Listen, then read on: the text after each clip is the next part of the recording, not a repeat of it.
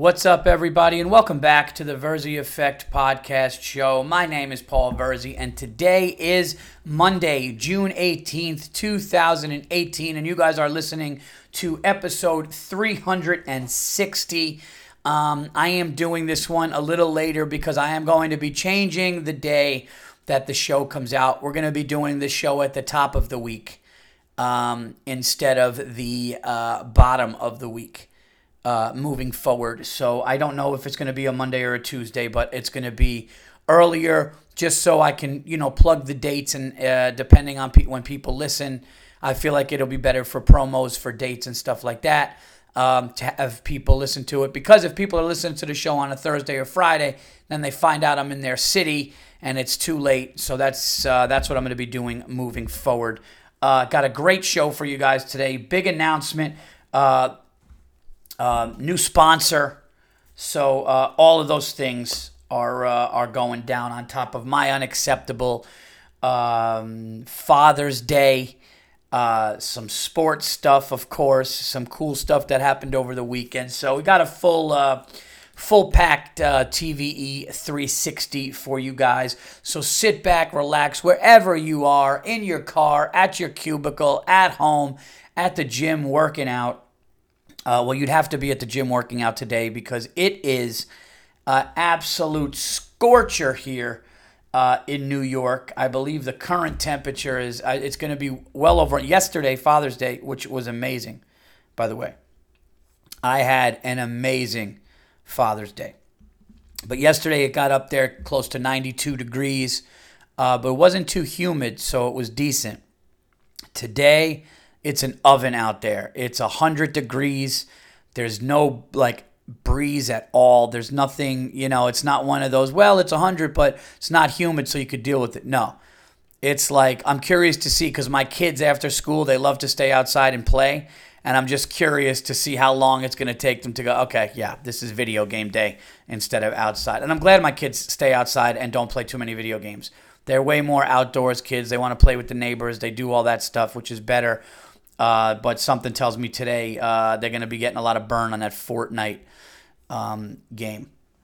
But, yeah, it is an oven out here. Thank God we got the air conditioning fixed. So I am glad. I am off, too. I'm not running around. I'm not sweating like an animal. I will be in the house, chilling out, taking care of some things. Hope everybody had a great time in between shows. I hope all the fathers out there, excuse me, I hope all the fathers out there had a great day yesterday. Fathers, grandfathers, whoever. Hope you all had a good day yesterday with your kids. I know I did, man. I played golf yesterday, and oh my God, it was amazing. I start off on this golf course yesterday, right? And last time I played golf, I didn't play good at all. My short game fell apart. I was driving the ball well. My short game fell apart. Yesterday, I start off with a birdie. Then I get back to back. I started out my first five holes. I was beating the course. My first five holes, I was on track to be under, 71. It was ridiculous. And everything was going great. Then I did have a couple of blow up holes where things didn't go great because obviously it's golf, but managed to hold it together and have a fun round. I do have an unacceptable. I don't know if this is unacceptable or acceptable, so I'm going to talk it out with you guys, and it is about being on the golf course yesterday. But before I get started into the show more, let me talk about this amazing, amazing new sponsor that I have, guys. It is called Capper Network. That's right. Capper Network is basically, it's a website, cappernetwork.com. It's a website where you can make sports predictions. And the way your friends talk shit, right? Everyone talks shit. I'm going to tell you what's going to happen. It's not even going 6. They're going to win in this and they're going to win in that. Well, Capper Network actually lets you do that, okay? So when you all your friends that claim they know things or they've said things correctly after the fact, now Capper Network is here to verify those dude I called it moments. And have proof, okay? It's It's for sports fans in all levels and 100% free to join, all right? Whether you're a new or experienced sports bettor or daily fantasy sports player, CapNet is for you. Submit your predictions on sports bets and daily fantasy plays and conquer the leaderboard. So that's what it is. So you go on there and you have opportunity to pick, and like you could risk, you know, you risk units, you risk a wager, not money, but you risk like a point system, and based on that system, you move up. Okay. So if you've never bet or played daily fantasy, you can use Capper Network for free to see how it works, and if you would be profitable from it.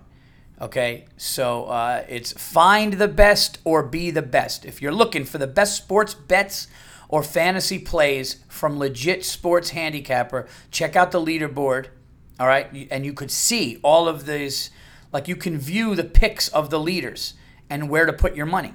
So this is an amazing thing to do, because if you go and you make predictions or you see the leaderboard and you're going to go to Vegas, you know, you can go onto this thing and go, all right, this guy has been right. Out of 20 predictions, this guy has had this many right.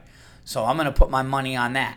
And you could also get a profit, because if you keep winning, people will buy your predictions, okay? They also have the first ever capping teams, okay? So they'll give you, so you'll have like an edge, because they'll put together a team of cappers, all right, that you could see, and you could see which team wins. So you could basically go with that team and go, oh my God, like this, look at all the money that I could be making if I listened to this. All right. A capping team is like a fantasy sports team, but instead of players, you have sports cappers on your roster. So you're basically having a fantasy team of the best handicappers out there. Like guys that are just always picking right. You can say, I want that guy's picks on my team. I want that. All right. You can get hired onto a capping team for cash or create a capping team of your own. Your capping team gets ranked on the leaderboard according to the accuracy of its sports picks, and you can earn cash as the team owner by selling your team's sports picks. All right? So if you don't have time to do any research but still want to make educated sports wagers or fantasy, capping team-generated sports picks have already done the research for you. Just put your money on what they tell you. All right? These people do this, man, constantly. This is what they do. This is so perfect for my show. It's amazing. All right? It's free to join. You know, you can buy the picks from proven capping teams or create a team of your own if you want to always be in the loop on the best bets and fantasy plays. But listen, you don't even have to do that. But that's an option that you have. What this site does, okay, because I don't want to confuse anybody, and I know that this is the first time I'm talking about this in depth, but it's really sick. You go on there, okay, and you basically, all of the stuff that you've ever talked, you guys have heard me talk on this show a ton, all right, about, you know, this has happened, that's happened. You guys know that my NFL playoff record is crazy. My NFL playoff record, if you look over the last 5 years, I'm way above 50%, way above, honestly. And I've picked a lot of teams that I said were going to be in the Super Bowl before the beginning of the year. Now, this is a site, okay, and it's legitimately 100% free to use. And you can make cash by predicting sports outcomes, you know. So I don't understand, yeah. You can literally go there and go, okay, I got the Yankees tonight. I have the Chicago Bulls tomorrow, I got this, and talk all that shit and then actually prove it. And then you start going up on the leaderboard, and then people go to this website and they purchase your picks, and you could get money for it. Okay? So you got to check it out. It's called CapperNetwork.com. On top of earning cash and bragging rights, you can improve on your sports wagering and daily fantasy capping skills. Okay? Capper Network is a new and growing, and they have a lot more awesome stuff being added to the site, like cheat sheets, cash survivor contests, and anything else you want. The owner, Tucker, really listens to what folks on this site have to say. Yeah, and I met these guys, dude. These guys are awesome. Shout out to Scott and Tucker. These guys are awesome, man. Yeah, so they're always looking at, you know, if there's any questions, and, you know, they're always looking to, like, I was even asking stuff like, oh, can you do this? Can you do that? And he's like, yeah, you could do that. You could do that. We're adding this. So all that stuff. So guys, Pick It, Prove It, Profit on CapperNetwork.com.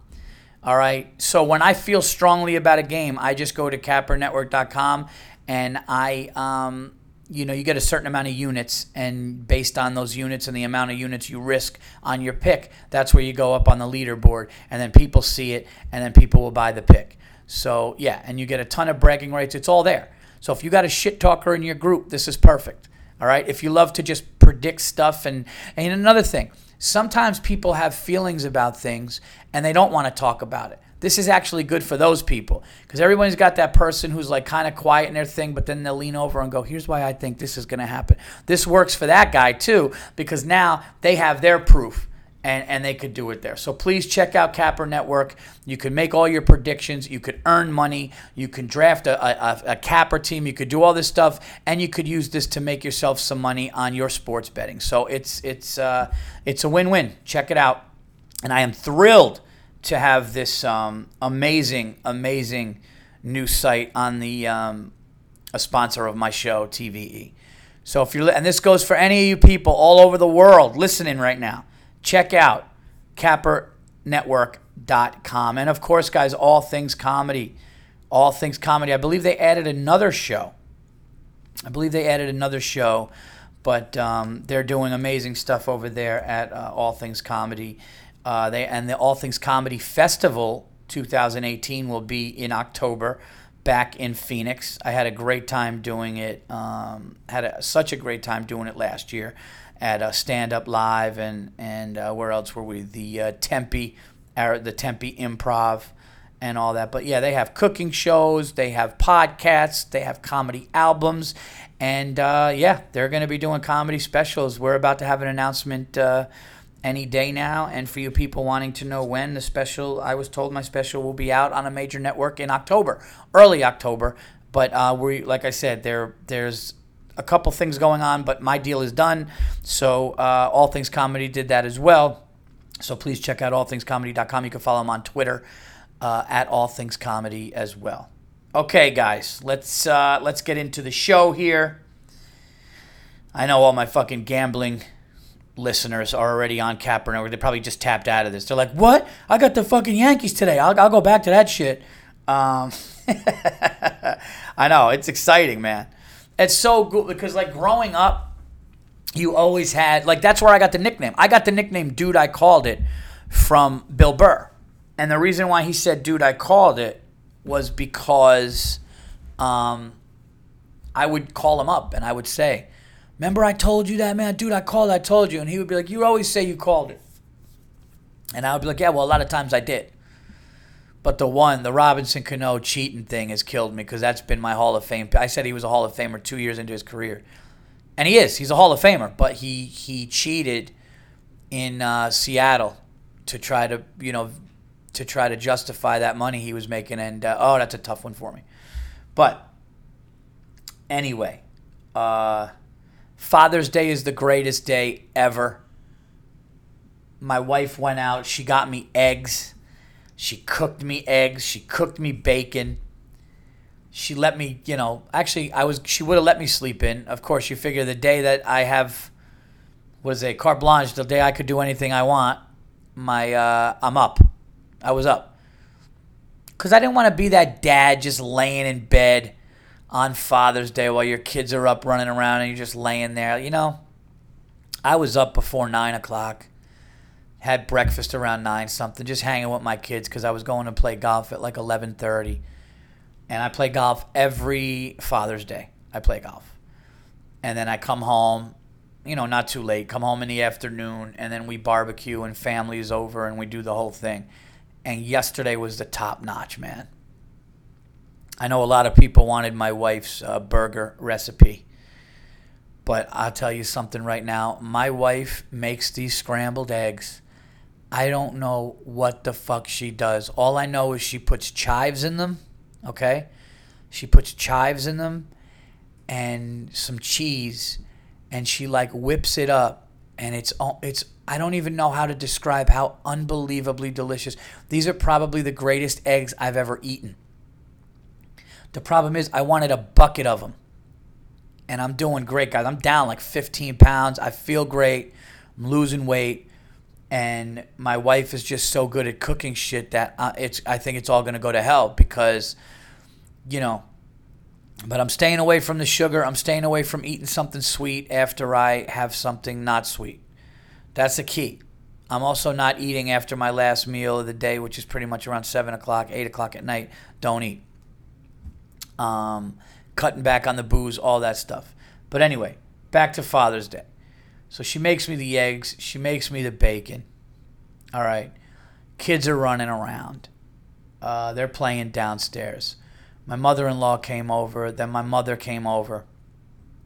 And they were just, everybody was just so nice. I was like, man, maybe I am a good dad. Like, oh, you're such a good dad. I'm like, man, we need multiple Father's Days. Like, Father's Day is just, it's jumped up the ladder. Either that or everybody's just shitty on Mother's Day because I don't remember, like, me being, like, I felt bad. My wife was so good to me yesterday that I felt shitty about, because Mother's Day, I'll get her, like, flowers and I'll, whatever she wants to do. If she wants to go get, like, a, you know, a mani-pedi or whatever the fuck they call it. I mean, yeah, I'm totally cool with that. I'll stay. I'll watch the kids. But I was like, am I this good to you on Mother's Day? And I know if she heard me say that, she would look me in the face and go, no, you're not. You're not even close to this good to me on Mother's Day.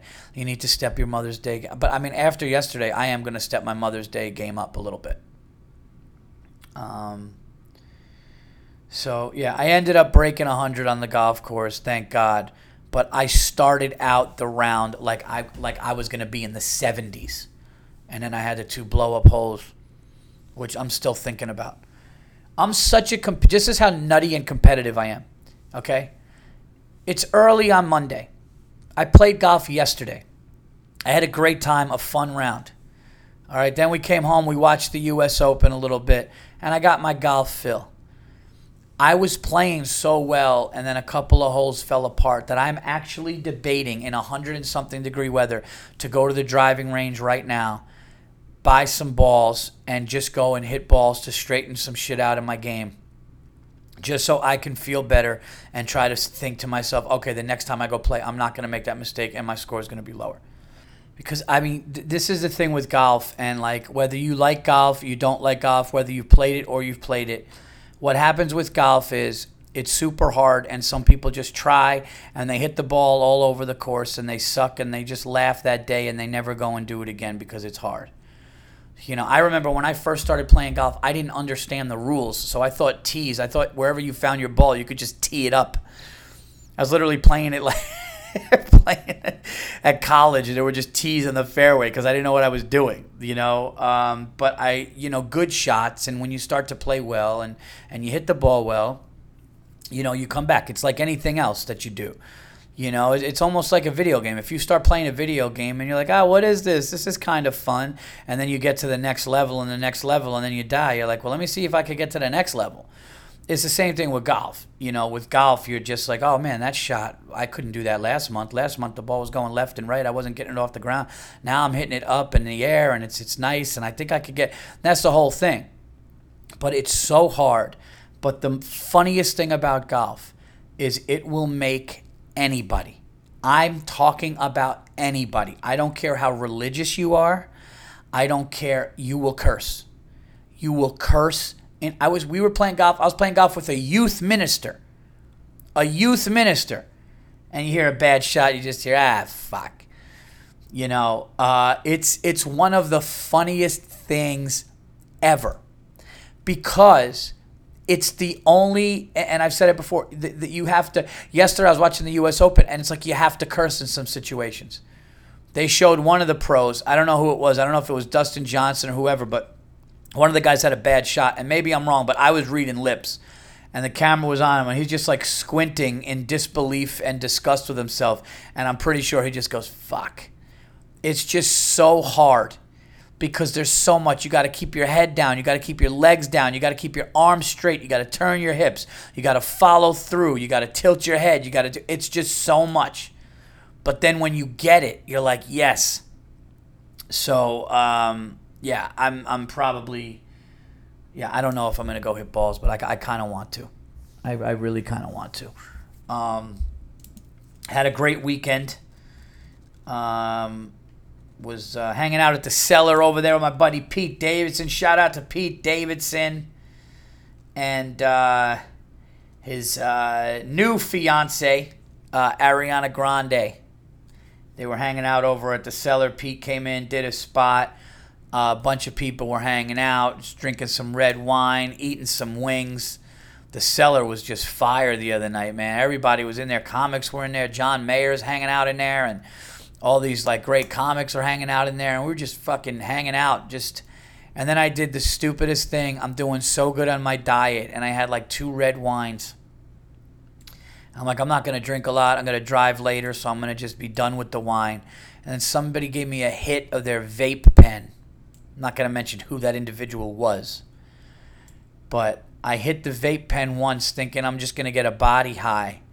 Next thing you know, I ordered a fucking skillet of mac and cheese and a plate of chicken cutlets.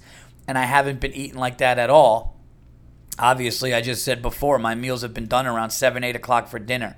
I don't know what it was about this vape pen hit that I took, but I was ready to eat the curtains in the fucking place. I mean, I got so hungry out of nowhere, and I really ate half a skillet of mac and cheese to myself, and then this chicken cutlet, and it was just sitting in my gut like a brick as I drove home.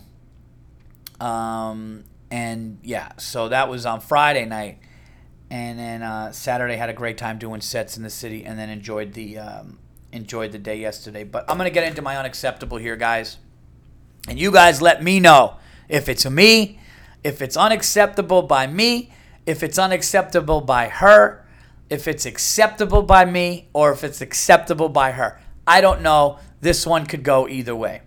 So at one of the holes that we were playing yesterday, my drive ended up going left. I hit it far. And a lot of times my drive will fade, you know, left to right and come into the fairway. Hopefully, if I hit it right, it'll come in and land, and I'll be fine. I'll be right there, sitting pretty. This one kind of stayed left, and there was a hill that it hit. So I get a lot of distance, but it bounces on a hill, and then it starts to go near the fairway next to us on the left. So I'm looking for my ball, and I see my ball rolled down near the fairway to the left, and I'm going, is that my ball? This seems a little too far, but it could have taken a bounce off of the cart path or down the hill. So sure enough, I start walking, and I see this lady on the tee box, on the woman's tee, getting ready to hit. But she clearly sees me there for like a minute, just kind of looking. And I finally walk over, and I look, and it is my ball. And I pick up my ball, and she, Jesus, holy shit. As I'm telling this story, I looked outside, and the fucking, oh my God. The umbrella on the picnic table outside just fucking lifted in the air like Mary Poppins and flew into the house. Holy shit. All right, I had to fix that little problem. Anyways, so I'm walking down to get my ball, and this lady just goes to her ball, and as I'm right there, she hits her ball, and she looks at me, and she goes, oh, come on, I'm hitting here. So I kind of run out of the way so the ball doesn't hit me. I mean, it wasn't going to hit me anyway, but I just kind of get out of the way. And I go, what do you mean, come on? I said to her. So as they start walking down, I'm walking down, and there's going to definitely be some sort of discussion or conversation or, you know, whatever. Confrontation maybe? I don't know, but they're coming, so... My stepfather goes, you might want to be the first to say something just to kind of diffuse the situation because they're definitely going to say something to you. So I walk over, and as they're coming, I just say, sorry about that, ma'am, which I did not have to do. I did not have to say sorry to this old fucking lady at all. All right? And no, I'm sorry. I didn't pick up my ball. I went to check to see if it was my ball. And I was playing a Callaway number 3. It was Callaway 3. It was my ball. And once I checked to make sure, then she hit and goes, come on. And I walked out of the way. And I go, what do you mean, come on? You know? So I wait for her to hit. And then they start walking. And I start walking down. And I say, sorry, ma'am. And she says, it's okay. Don't worry. It's Father's Day. And we kind of laughed. And then her husband goes, wow, that's the only time you'll get a pass from her. And I was like, thanks. And then I grabbed the club. Tell my stepfather, come on, man, come down with the cart. Give me the club. So I grabbed a 7-iron, and I hit it really good. And I hit it right back to where I needed to be. And she was like, oh, that was good. But then later, my neighbor Jeff goes, by the way, she was fucking wrong. You know, you were right, because you were looking for your ball there for a minute, and she just hit. She could, you know. So now I'm conflicted. Was I wrong walking, looking for my ball before a lady was hitting and then but no, I think here's what it is. I think she wanted to play. She hit the ball, then got mad that I was there. So I'm going to call it a wash, because it was acceptable how nice she was when I said sorry. It was acceptable by me to say sorry, even though I didn't have to. It was unacceptable that she got that mad. But maybe it was unacceptable that I was taking long or I ran into her thing. So either way, we're going to call that the first ever Verzi Effect unacceptable, acceptable wash. Okay? If you like a football reference, it's offsetting penalties. A penalty on the offense, a penalty on the defense. You pick up both flags, and the penalties offset each other, and there you go. So, yeah, but then the old bitch saw me hit a good ball, and she was like, oh, okay. Like, yeah. It's like, yeah, lady, relax. All right?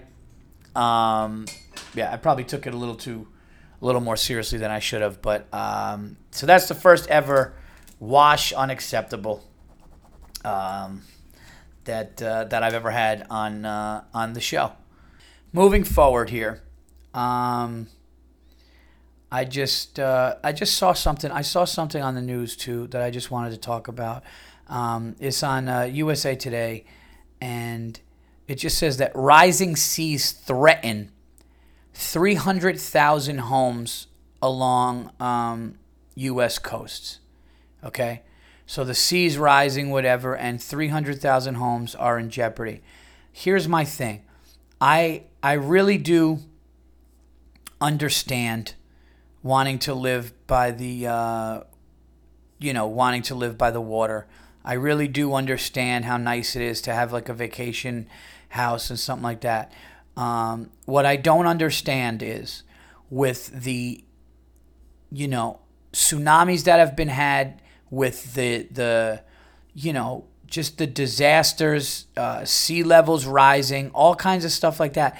I just don't understand how your main home, somebody would want it that vulnerable. Honest to God, I just don't. It's like these houses get wiped out. They literally fucking slide off of the foundation and slide away. And, I don't mean to be like a, insensitive asshole. But I just don't understand what's going on. Why you would take that chance. Like, when I go on vacation, I even don't mind. Like, I want a house on the beach when I go on vacation. But, like, if it's a block off, I'm just like, all right, like, does this give us a little more time? And maybe it doesn't. Maybe it's just in my head. But, like, that's how I feel. Like, some of these houses that are, like, on stilts, literally in the water, I don't get that shit. I don't know. There's a lot of stuff that I've been like, I'm in this thing where like I don't understand some people's moves over things, and some people's like, all right, I guess I'll talk about it. I've been thinking about it, and I would say it, in a private conversation. So I'll say it on the podcast because I mean it, and I don't think I'm being insensitive, but like, I don't want to be insensitive here to anybody who has lost somebody to suicide, who's thought about suicide, who's attempted suicide. If you guys listen to the show, you guys know that I had my bouts with depression.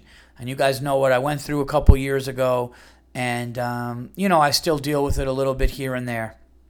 All right, so I'm all about understanding what the mental health issues. But, like, when I hear about, like, these people that lost their lives, or like, even some of these recent celebrities that like, hung themselves, rest in peace to Anthony Bourdain and Kate Spade and stuff like that. Like, I don't obviously, know exactly what they were going through. But when I hear things about people that do that, I'm just thinking to myself, like, is that person and again, I'm not even just talking about those people that I just said. I'm talking about in general, are those people that are doing that shit, are they like under the influence when they get depressed and they just want to do it? Like, are they like under the influence of something? They're like, you know what, fuck it, I'm going to do it now. Like, this is pushing me over the edge. Like, I just don't, I guess, you know what, I'm going to just say it. I don't really respect that much the idea of suicide. I really don't. And I've been to the darkest places ever. And I remember when I was at a dark place. And again, I'm not trying to be insensitive because I know that it's happened and it's happened to people's loved ones and stuff. And you never know what somebody is going through. But when I was at the lowest part of my life, when I was in hell, fucking hell, when waking up was a chore, and I said to my wife, crying, I don't know if I want to be here anymore. When that shit happened to me, I still was like, look, I still want to fight through this. Like, I don't want to die at my own hand. And I just, there's just something, I shouldn't say, it's not that I don't respect the people, it's just the move. The move to me just seems like what, like the finality of it. Like the I just, I don't understand. And maybe it's something that, I'll never understand. And maybe only people that go through it understand, but I just feel like, it's just something that I see it and I feel bad, and I'm like, my heart goes out to that person, my heart goes out to the family, but then I almost get angry, like, you know, and maybe that's just the way I deal with it. It's like, what the fuck are you doing, man? You know, they did something, I think I spoke about this once before, I don't know if I did, but they took, like, I think there was like 19 people survived jumping off the Golden Gate Bridge, the big one in San Francisco. It was like they fucking, you know, it's like a big suicide thing, you know, and 19 people took that fall and lived. And everybody else obviously didn't. And many, many, many people didn't. But 19 did. And all 19 survivors said the same thing. They all said as soon as they jumped off and they realized that their life was over in their mind, they didn't realize they were going to survive, they instantly regretted it. And it makes me think if, you know, and this is to, I guess, to help somebody. I don't know. Maybe this is just my way of dealing with it and going through it. And I wanted to talk about it, but if any of these people, these celebrities or people that you know or friends that shoot themselves, or, you know, my mother knew somebody in school and the guy's like in his 60s now. She went to high school with the guy, and the guy was a great, fun-loving guy. She saw him at a reunion, and I think he took his life, you know, rest his soul. But it's like, if these people that do this, if they would have just like waited a day or called a friend or see, like, would they still be here? You know, if they just didn't do that. So I don't know if they were under the influence in that exact moment going, fuck it, I'm just going to do it. You don't know if they're thinking about doing it and it's an accident. Like, the whole thing has just freaked out to me, and it's something that I just don't understand, but I don't like, and I feel bad seeing it, but also being like, what the fuck, man? Come on, fight through it a little bit, you know? But then they could say, you know what, fuck you, Paul, I have been fighting through it. I've been fighting through it for 30 years, and I'm too tired, I can't do it anymore. And maybe that definitely happens too. But for me, I just see it, and I'm just like, shit, dude, like that's, you know, I was talking to my wife about it. My wife was like, the hardest part for her to even deal with stuff like that is how awful that person must have felt in order to do that. And I'm very sensitive to that. I'm very, like, aware that that's something. But at the same time, it's like, I would just want to fight or, like, be like, look, is there a doctor I could talk to? I mean, look, I feel like fucking, you know, turning my own lights out here. Can we sedate me and, like, talk about this shit? Like, I would just, you know, and I don't know if it's because, you know, everybody's situation is different. I have kids, as maybe some people, but I think people with kids do anyway, you know. But you never know. And then the flip side to it is you never know if somebody finds out that they're really sick or ill and they have an illness, and they're like, I'm not going to go through that, or I don't want to put my family through that. It's almost weird because it's like, in that sense, I do understand. like somebody that just doesn't want to be in a wheelchair or doesn't want to be cared for like that and just doesn't have any quality of life. On that end, I do get it. So it's just a tricky thing, and it sucks. And I have no idea why I just brought the podcast down like that. You know, we're talking about golf and everything, and then I'm just fucking totally made people think about awful shit. But it's just stuff that you think about sometimes, you know, because there is a flip side to every argument, I guess. But I feel like that. It's like, man, fuck. I would, like, if I have any friends listening to this and you ever felt like doing it, just give me a call or call somebody up and be like, look, man, I'm thinking about doing something really drastic here. I need something here. Like, instead of just doing it, I guess. I don't know. You know what else I don't know what to do is now transition from this to something positive or funny on the podcast. That's what I really don't know what to do. Holy shit, did I just give you guys a fucking right hook that you didn't deserve, you know? Yeah, so then the lady hits the ball, and I don't know if is it my fault, is it her fault, you know, whatever. So I say sorry, she says happy Father's Day. Why would you hang yourself? People jump off bridges. It's just like, what? All right. Well, let's turn from tragedy to the New York Knicks, okay? Or should we? Are they one and the same? No, the New York Knicks right now, there is a chance, there are rumors that, I know you guys are going to be like, Verzi, don't do this to yourself. And I don't want to do this to myself either, but I'm going to read you guys some quotes. LeBron James to the Knicks is a viable, serious option. Now, Jalen Rose said on Jalen and Jacoby, which is a show on ESPN, that if he leaves Cleveland, he is going to the Knicks. Okay? It's what he said.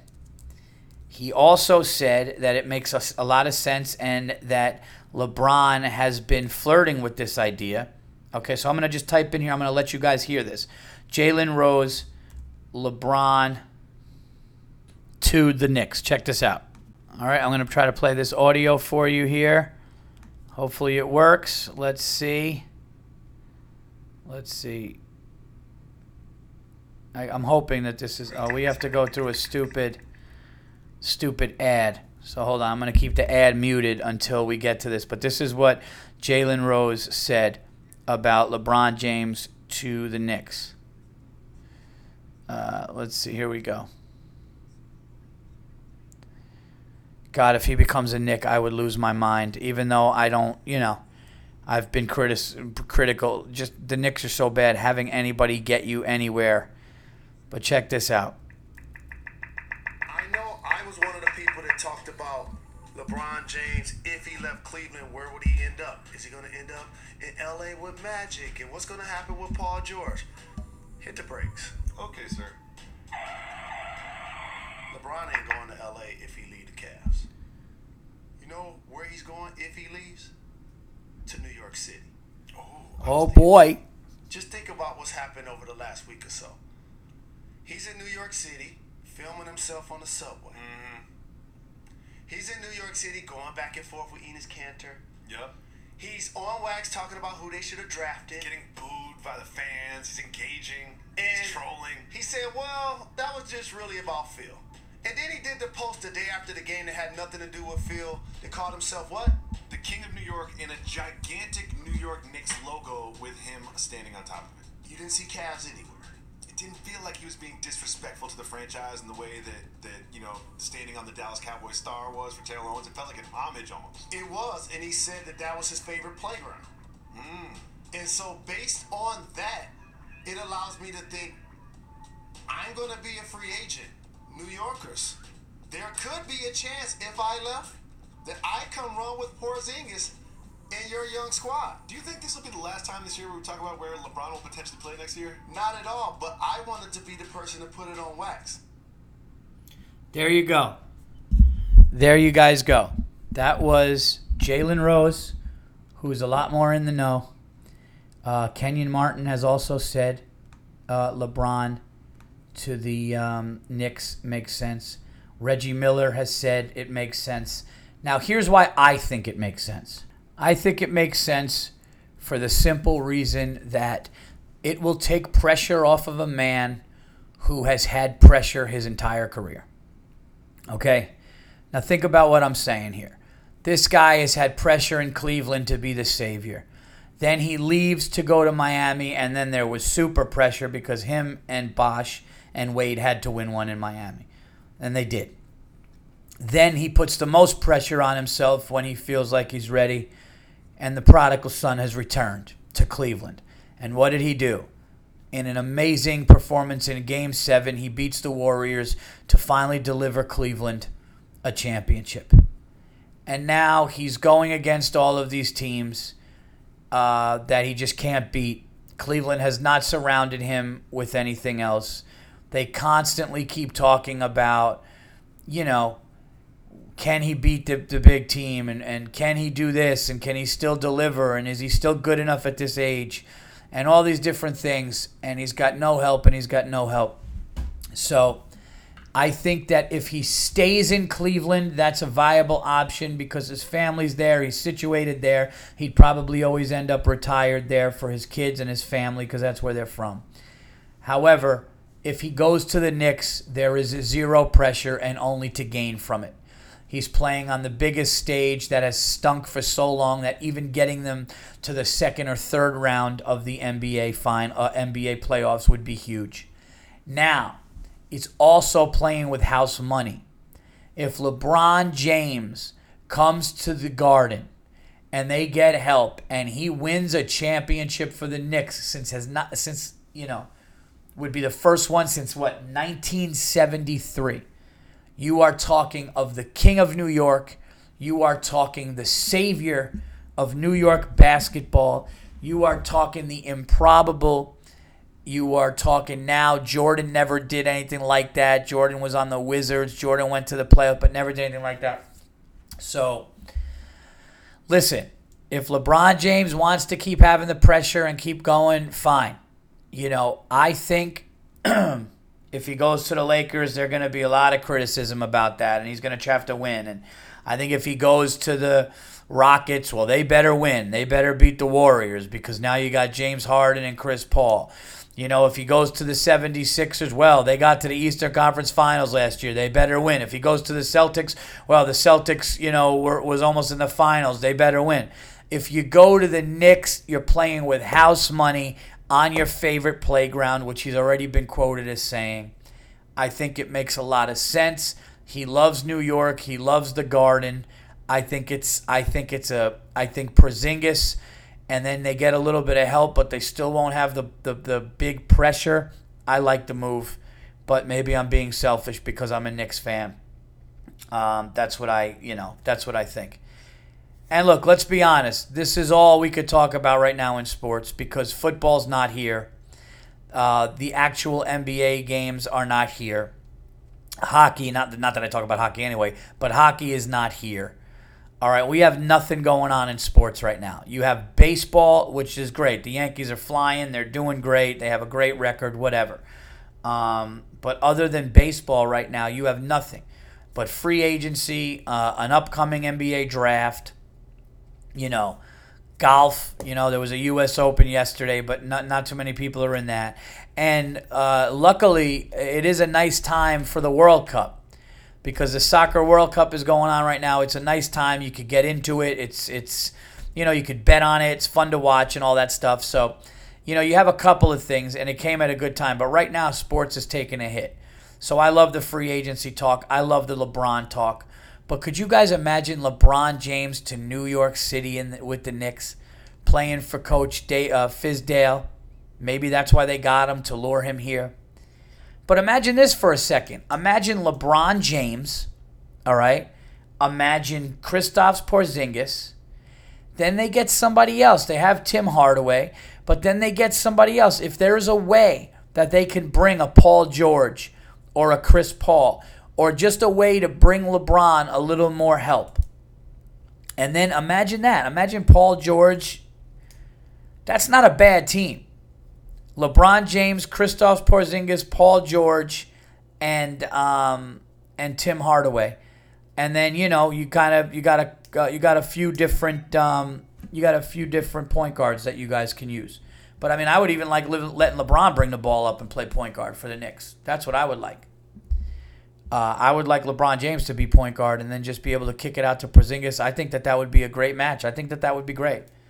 But could you imagine that lineup if you just saw us starting with the Knicks? I mean, you're talking about they go to a 55, 60-something win team, and they go into the playoffs, and they battle it out. That would be great. That would be great. So as much as people want to criticize and say this and that, LeBron James, the best player in the world, and oh my God, it's only a dream to have him at the Garden. It's a dream. But a lot of people are saying, see, you know what, I hope Jalen Rose doesn't pull me in right here, because one time he was on ESPN before the first decision saying New Yorkers need to rejoice because in the Olympics they all talked about playing for the Knicks and winning for the Knicks and combining forces and all that stuff, and it didn't happen.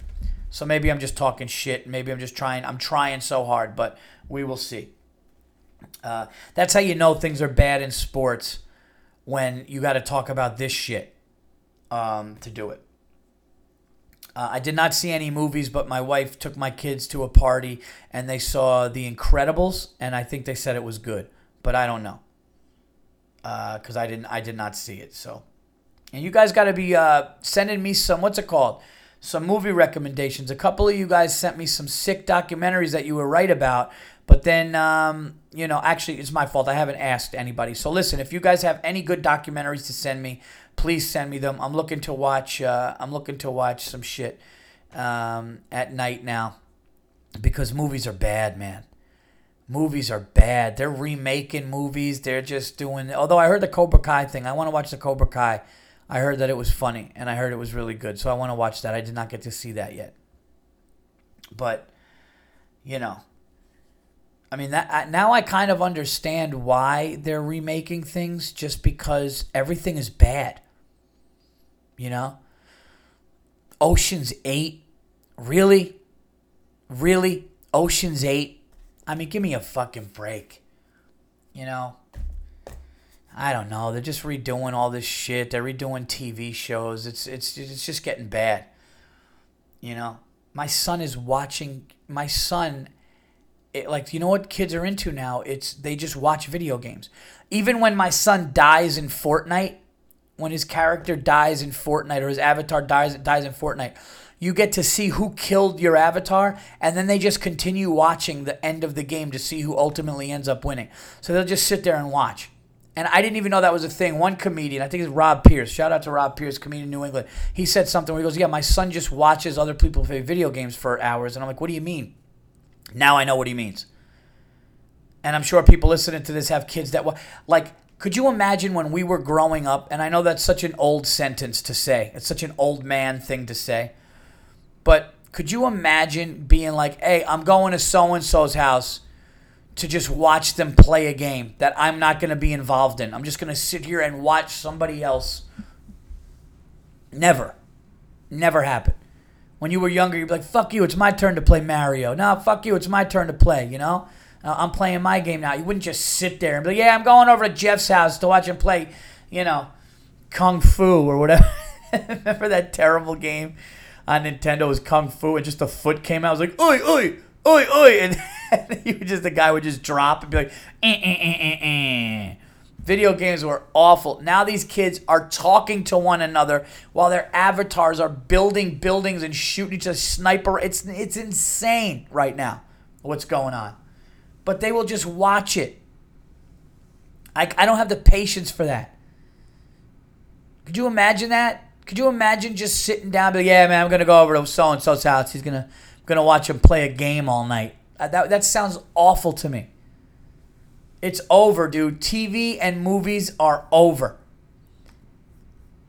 I was looking at some of these new movies on Rotten Tomatoes, right? Just to see. And not that Rotten Tomatoes has, all of the right, as far as movie critics and stuff, I don't really go with what people say, because a lot of times they're full of shit and they're wrong. All right, by the way, The Incredibles made $180 million opening weekend. All right, but listen, another Jurassic World or a Jurassic Park movie where they're running like they're indoors. You know, they're like in someone's fucking house, or they're like in this city. It's a joke. You know, I mean, it's just how many times? Ocean's 8 got 67%. Incredibles 2 got 94%. What did Deadpool 2 got 82%? I didn't see that. Solo, a Star Wars movie story, which I still didn't see, got 71%. I definitely want to see that one. Most popular on TV, Cobra Kai got 100%. It's doing good. Westworld got 91%. And then streaming right now, Pacific Rim Uprising, 43%. The Death of Stalin, I might want to check out. I might want to check out The Death of Stalin. Is that Steve Buscemi? Who is that? No, but I want to check that out just because I kind of know the history of that. But it just, like, listen to the names of these movies. You know, Blockers, The Death of Stalin, Unsane. Is Unsane even any good? Hold on. What's the other one? Midnight Sun, The Swap, Flower, A Skin So Soft, Brothers of the Wind, Miss Hyde, Brain on Fire, The Catcher Was a Spy, Innocent in a Ghost Land. It's, you know, I mean, I'm going to watch Death Wish just because I want, I want to see Death Wish.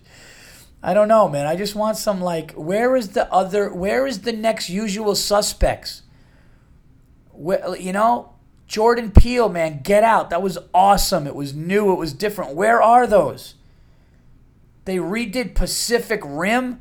They're redoing Jurassic Park. They're doing Ocean's 8 with a female cast. It's like, I get it, but like, what do you, like, are people going to see that? Let's look at the top box office and see the numbers and see what people are going to. Well, first of all, animated movies are always going to be, what's it called? More money because all the kids want to go. But here's the money making. Here's what they made money-wise.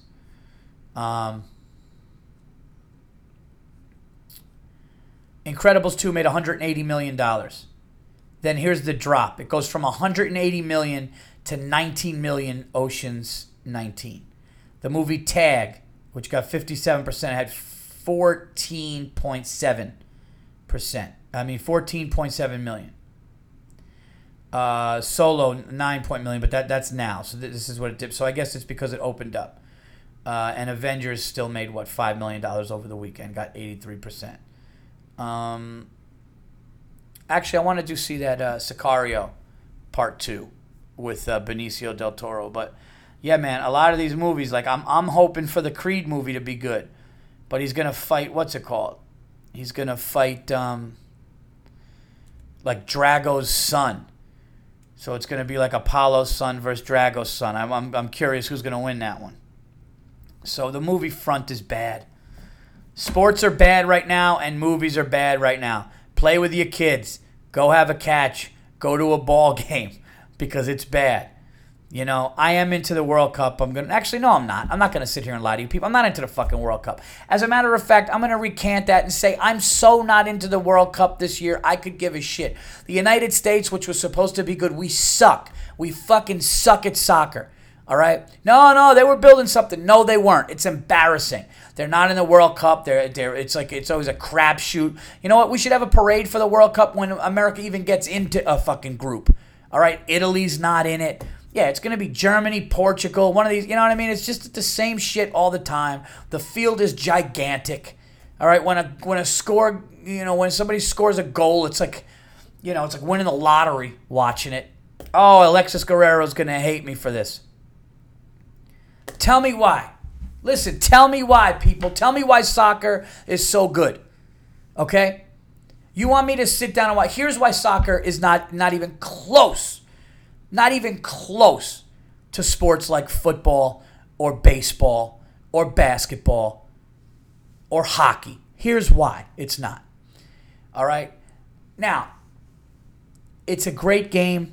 I'm not going to say it's not a good game, and I'm not going to say that those athletes aren't insanely in shape and that it's definitely like a chess match and all that stuff. But when you watch something, and here's why it didn't take in the United States, this is what I think, and I'll have Alexis on the show, and we can debate this till we're both blue in the face, and I know nobody's ever going to sit and win or concede that they lost. But here's the thing. When you got LeBron James jumping, you know, from half court to fucking reverse dunk on somebody, and you got Steph Curry shooting threes from half court in the NBA Finals all over the place, and the place is erupting, and something is happening immediately. When you have a touchdown scramble by a quarterback or a wide receiver catch a ball one-handed up between two defenders, and then there's a big hit. When you have all that, and then you're, you know, so you got some fucking American who's overweight shoving pizza in his head. All right, just eating cheese nuggets, eating all these things, having a great time. Well, yeah, this has happened and that's happened. You're watching a pitcher throw 100 miles an hour to close out a game and all, you know, all that stuff. It's just fast. Something is happening. In soccer, it can happen very explosively like that. But then there are lulls in soccer. I was there. I watched when it was going on. I remember loving watching it, and everybody was watching it, and it was enjoyable to watch, but it was enjoyable because I had time to kill. Anytime a game is enjoyable because you have time to kill, all right, you know, it's not ideal. All right, nobody ever goes, hey, man, I'm going to go watch this Giants game because I got 3 hours to do nothing. It's like, no, I'm going to go watch this Giants game and hopefully see some great offense and see some hits and be engaged. Every 30 seconds in the NFL, there's something engaging. I've watched a soccer game that I've enjoyed now. Again, I'm not trying to hate completely here, but I'm talking about why it's not taken in America. I've watched a soccer game where literally 45 minutes have gone on with the crowd going, oh, 20 minutes later, ah, 15 minutes later, hey, you know, and then finally a goal happens and these people lose their fucking minds. A guy throws his shirt off, slides on his knees, and then you wait another fucking however, ah, oh, you know, that's the thing. All right, so look, I'm not trying to completely hate on it, but it's just not fast-paced enough. It's just not. All right? And I think a lot of people that like soccer had it, you know, kind of had that tradition handed down. I think obviously it's a lot more European. I think that if you're, you know, Latin America, if you're from there, if your grandparents and you watched it and they, you know, told you about it, then that's one thing. Maybe the same as somebody talking about Mickey Mantle and Babe Ruth with baseball here. But I can't sit here, and all the friends that I have that love soccer, there's not many that, you know, don't have, you know, grandparents from a place where they played a lot of soccer or watched it. You know, all the friends that I know, and maybe I'm wrong, but prove me wrong. Tell me right now. Everybody that I know that likes soccer either has, you know, ancestors or relatives that are in Latin America or in Europe, you know, Italian friends who, you know, grandparents who always watched it and put them onto it. It's not just some dude named fucking Brad from Indianapolis. It's not. It's not. I'm not. It that's the thing. It can bore you to tears if you didn't fucking grow up with it. And I honestly, like, I know a lot of people joke about it and say they should change the rules. If you want it to be huge here, okay, I think that things need to be sped up a little bit. You know, they're willing to, I mean, listen, they're willing to speed up other things and do other things. Why not soccer? You know what? I'm going to actually, I got to talk to Alexis and some people. I want to talk about it. I want to debate it. And not even debate like to see who's going to win. I really want to know. Because I think I have a point with the whole like growing up with it thing. And I'm not going to sit here and shit on it. I'll watch a game. I'll put money on. I'll go to CapperNetwork.com today. And I'll fucking put my units on some group or some team playing. And hope for the best and watch it.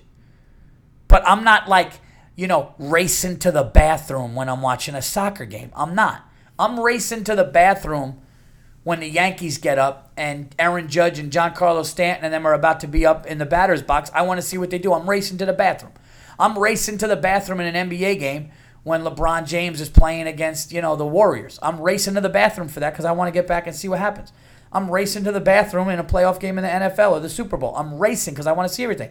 Soccer I could take a shit for 45 minutes and there's a chance the same shit's going on. That's the problem. And if somebody can debate that to me, if somebody can tell me that I'm wrong with that, that, you know, I've watched it. There's nothing you could say. You know, even when the defense does a, you know, a good job and they kick it out of the fucking zone or whatever, they, you know, they kick it all the way back and it starts over again and you got to go back and forth. It could bore you to tears. It could bore you to tears. Tell me I'm wrong. You know, I'm supposed to get, I'm American, okay? I watched Michael Jordan and Dominique Wilkins' dunk contest, all right? I watched the 90s Yankees. You know, I've watched Mike Tyson fights that were done in a minute. Think about that. That gets ingrained in us. You know, what do they say the best 2 minutes in sports is? The Kentucky Derby, because shit's happening immediately. That's how we grew up. That's American sports. So, yeah. So as much as everybody is like all into it, and look, I had one of the best times I ever had at a sports book when we put a lot of money on Algeria playing Germany. Me, Burr, and Bartnick. You know, if we would have won that, we would have all made a lot of money, and we were watching it, we were rooting for it, we were so into it, and it was amazing. But it's not every day. Like, you know what I mean? Like, look what I just said. I was in a sports book in Vegas drinking with money on Algeria. That's when it's fun. You know, not when I'm fucking sitting up with my feet up in the thing. I'm just going to put me to sleep. So, there you go. There you go. I'm going to talk to the Cooligans out there. Shout out to those guys. By the way, they have a great podcast. They do. Alexis Guerrero's, Christian Polanco have a great podcast.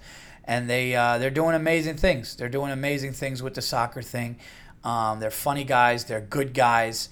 And, you know, you should check out their comedy, check out their podcast, the Cooligans and all that. But I want to talk to them because I think everything I just said is true. You know, I think everything that I just said is true.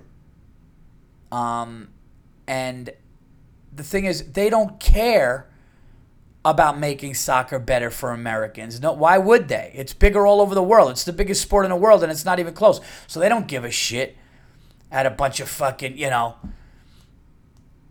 overweight dudes who want to eat nachos and, you know, and watch somebody take a hit or watch a touchdown thing. And I'm not even saying we're right, but it's how we were. It's what's ingrained in us. It's what's ingrained in Americans. You know, my son, okay, he's into sports now. He's 9 years old. He loves basketball, but he really, really loves baseball. All right, but he played flag football, you know, and he sees the things on TV and they want to do it. He's just not geared to soccer because that's not, you know, when the best player in the world is in Portugal or the best player in the world is in Argentina and all that stuff. A kid in America doesn't really see that much. He's got to fucking search for it and find it. I mean, my son does know who, you know, he knows who Ronaldo is. He knows who Messi is. He knows that you know, these guys are superstars and really good at it, but he's not. You know, he could watch, you know, Ronaldo or Messi for a little bit or even score a goal. But then when that's done, him sitting there for 10, 15, you know, minutes to even see if there's going to be another attempt on a goal makes the little kids. And I'm not saying my son because he has not that he's done. I'm talking about little kids, you know, in general. It's hard for them to just watch. You know, unless your Italian father, Giuseppe, you know, fucking put it in front of you your whole life. And I'm not trying to be a dick. So, there you go. We'll talk about that more. Now I'm interested in watching a game tonight. Oh, man, I didn't get to any of your guys' unacceptables. Guys, write in your unacceptables, please, next week, and I will read them to you for sure.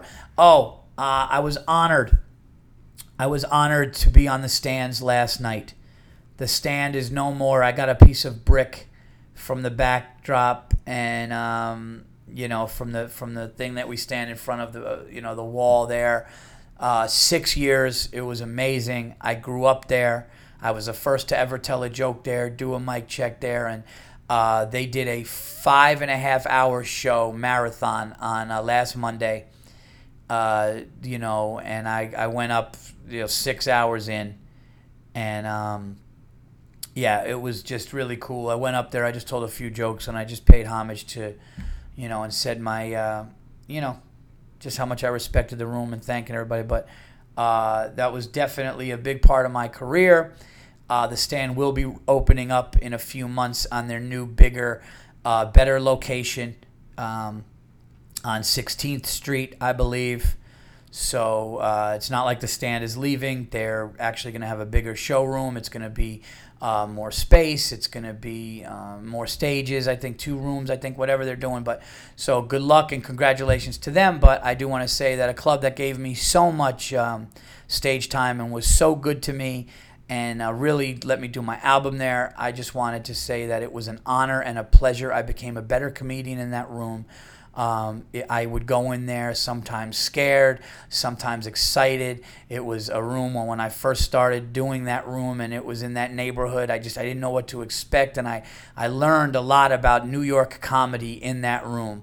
Even though I was doing comedy a lot longer before that, it was just one of those really authentic New York rooms, because a lot of comedy clubs in New York City, you know, not all, and I'm not trying to shit on them, but there's a lot of tourists and it's a lot of this, where I felt like certain rooms, you know, and the stand was one of these rooms, it definitely has like a New York or like, you know, an American New York crowd, you know. So it was just great. So I wanted to say that. Yeah, send me, guys. Please send me your unacceptables to unacceptablesfortve@gmail.com. Patreon. I'm going to have a few Patreons coming up this week. Thank you guys so much. For $3. You could listen to more TVE. Write into me who you would like me to talk to, what guests, everything like that. But you guys will get more TVE, you know, right on your Patreon for $3 extra. I thank you guys so much, you diehards who are on there.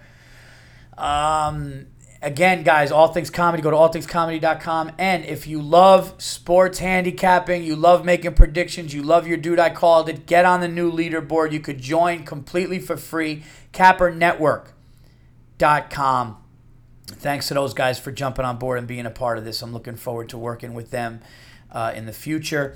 And here's where I will be this week, guys, if you guys want to, or here's my plugs if you want to go and get some tickets.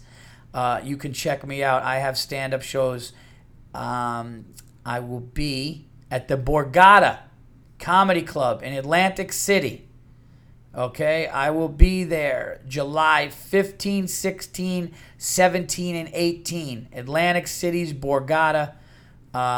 It's a great room, a great venue, and it's going to be me and 3 other hilarious comedians. So that is in the middle of July. In August, I will be in Vegas at the Comedy Cellar at the Rio, August 29th, 30th, 31st, and September 1st. Okay? Also, working on another date, which I will let you guys know about in New York. But and I will be at the new Chicopee, Massachusetts room, the Loft Comedy Club, October 11, 12, and 13.